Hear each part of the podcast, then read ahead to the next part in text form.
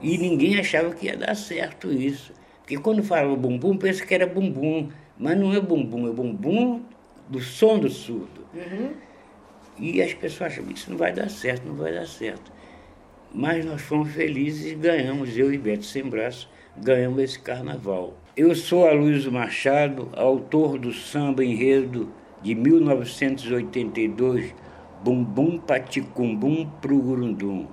Eu estou na série Samba se aprende, Samba se aprende na escola pública e na escola de samba.